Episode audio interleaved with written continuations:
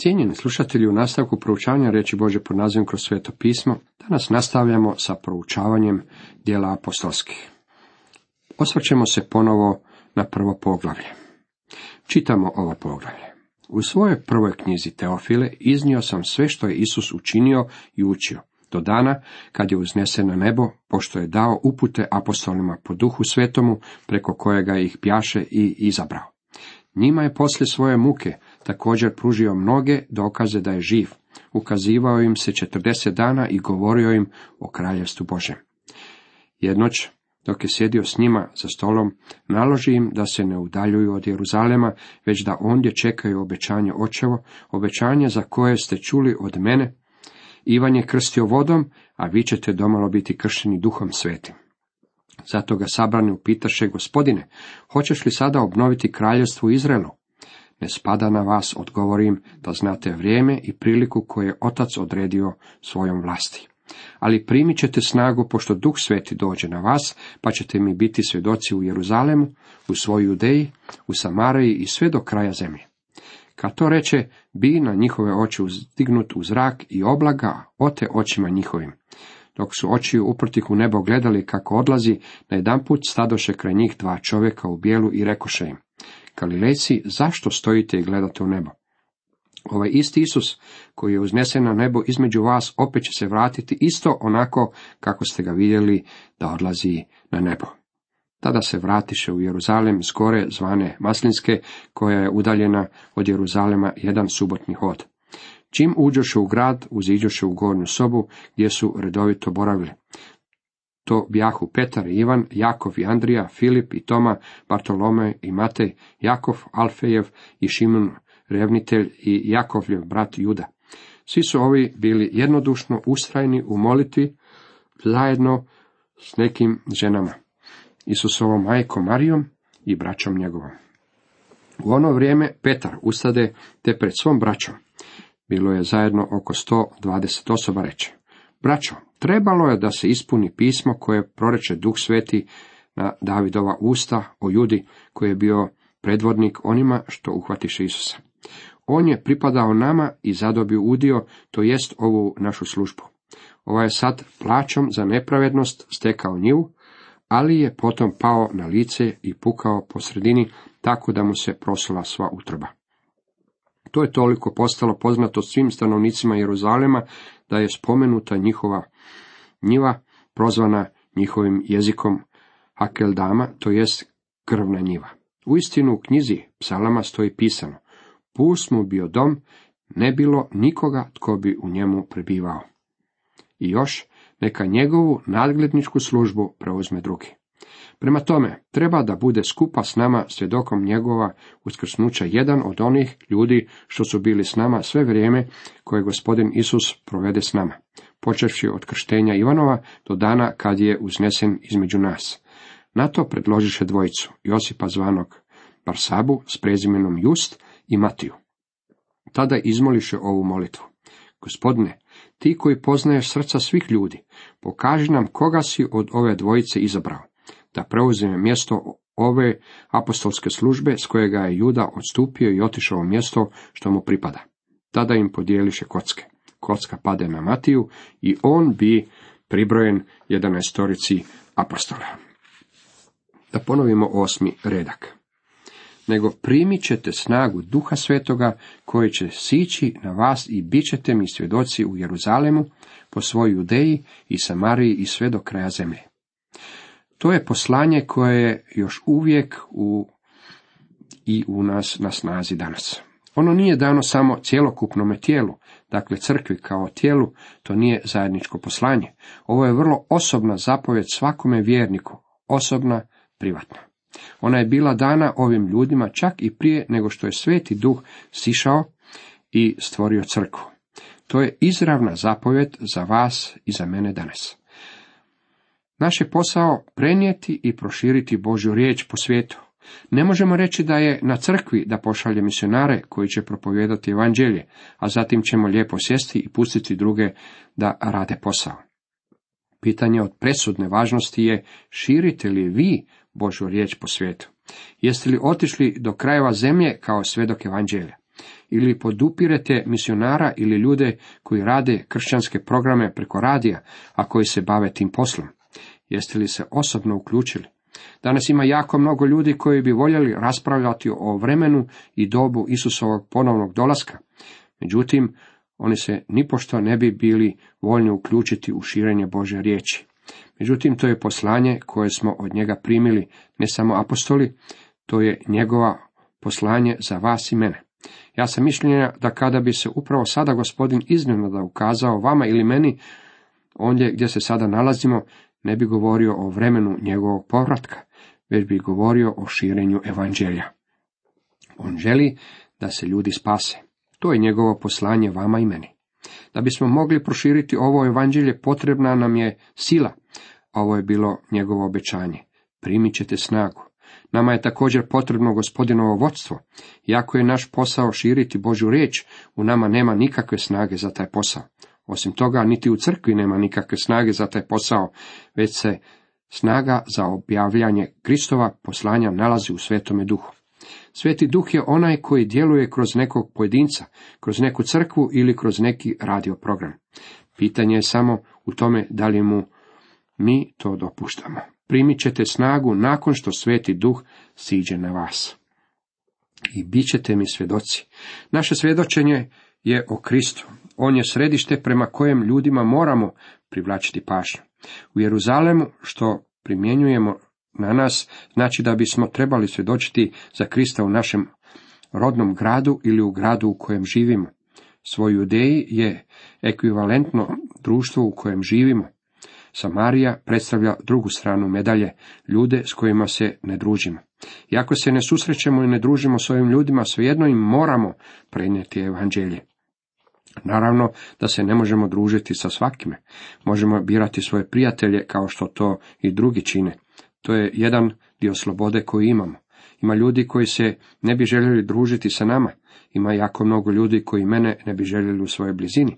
Međutim, mi imamo i privilegiju i odgovornost širiti Božu riječ među ljudima, bilo da se družimo s njima svakodnevno, bilo da to nije slučaj. Konačno, ovo svjedočanstvo za Krista treba otići do krajeva zemlje. Nikada ne bismo smjeli izgubiti iz vida činjenicu da je to Božja nakana. On nam je rekao da ako ga ljubimo, da ćemo tada držati njegove zapovjedi. Njegova je zapovijest vrlo osobna. Ne možemo je prenijeti na mnoštvo i reći crkva će to učiniti, ja se ne moram uključiti. Koliko ste vi uključeni, dragi prijatelji? Kako je vaše svjedočanstvo za Krista? Kada to reče, bi uzdignut njima na očigled i oblak ga ote njihovim očima. Uzašašće gospodina Isa Krista je važno i značajno čudo u službi našeg gospodina. Ovo je posebno istinito u današnje svemirsko doba, kada su sve oči uperene prema gore i kada se stalno govori o putovanju svemirom. Putovanje svemirom nije baš tako novog datuma. Gospodin Isus Krist je uzletio, a nije mu bila potrebna lansirna rampa, svemirsko dijelo ili letjelica. Primio ga je oblak, kakav je to bio oblak, ili to bio oblak vlage?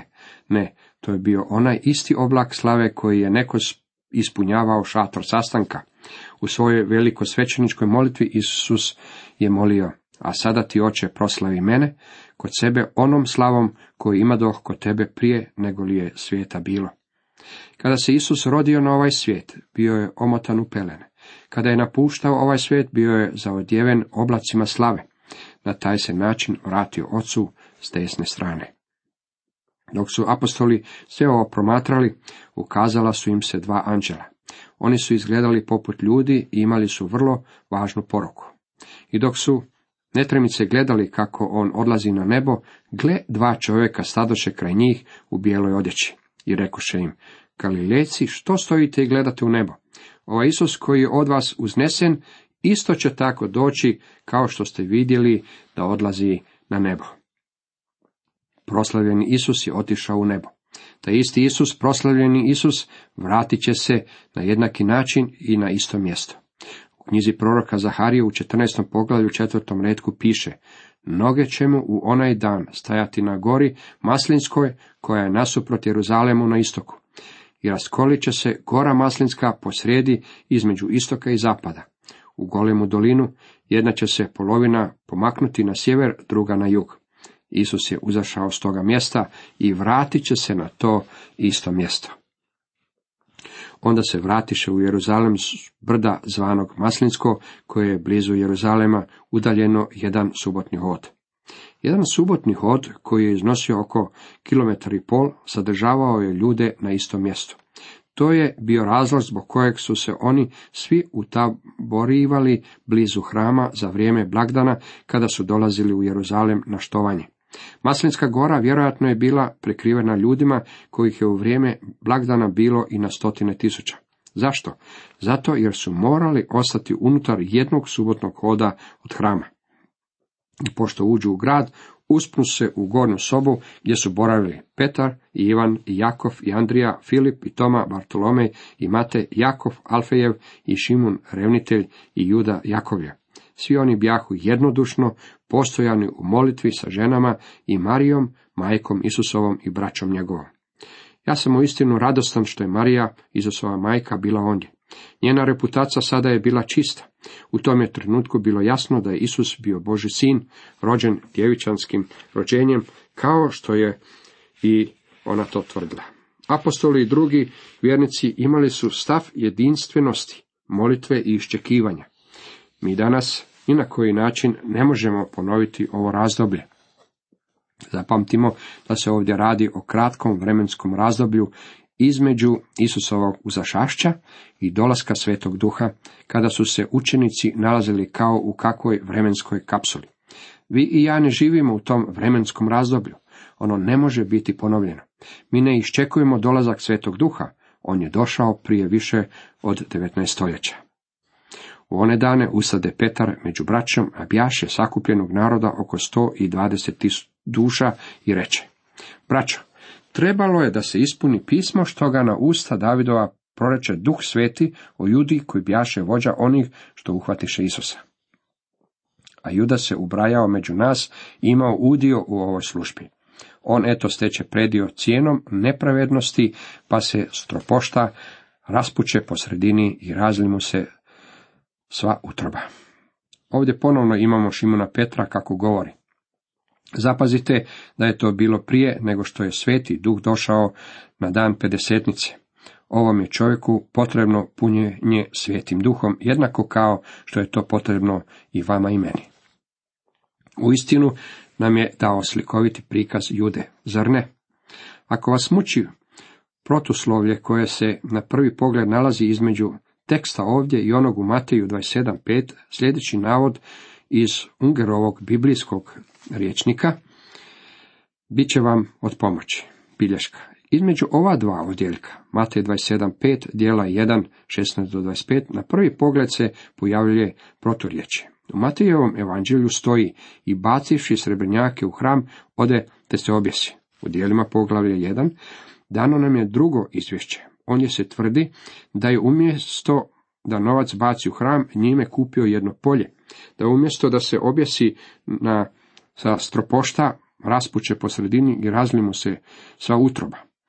Da je zbog toga, a ne zbog toga što su ga svećenici kupili krvarinom, polje bilo nazvano Akeldama, čini se da je činjenica bila takva da se Juda objesio, vjerojatno o svoj pojas, koji je zatim pukao ili se razvezao, što ga je bacilo na oštre stijene ispod njega, stvarajući na njemu ranu koju Petar spominje u djelima.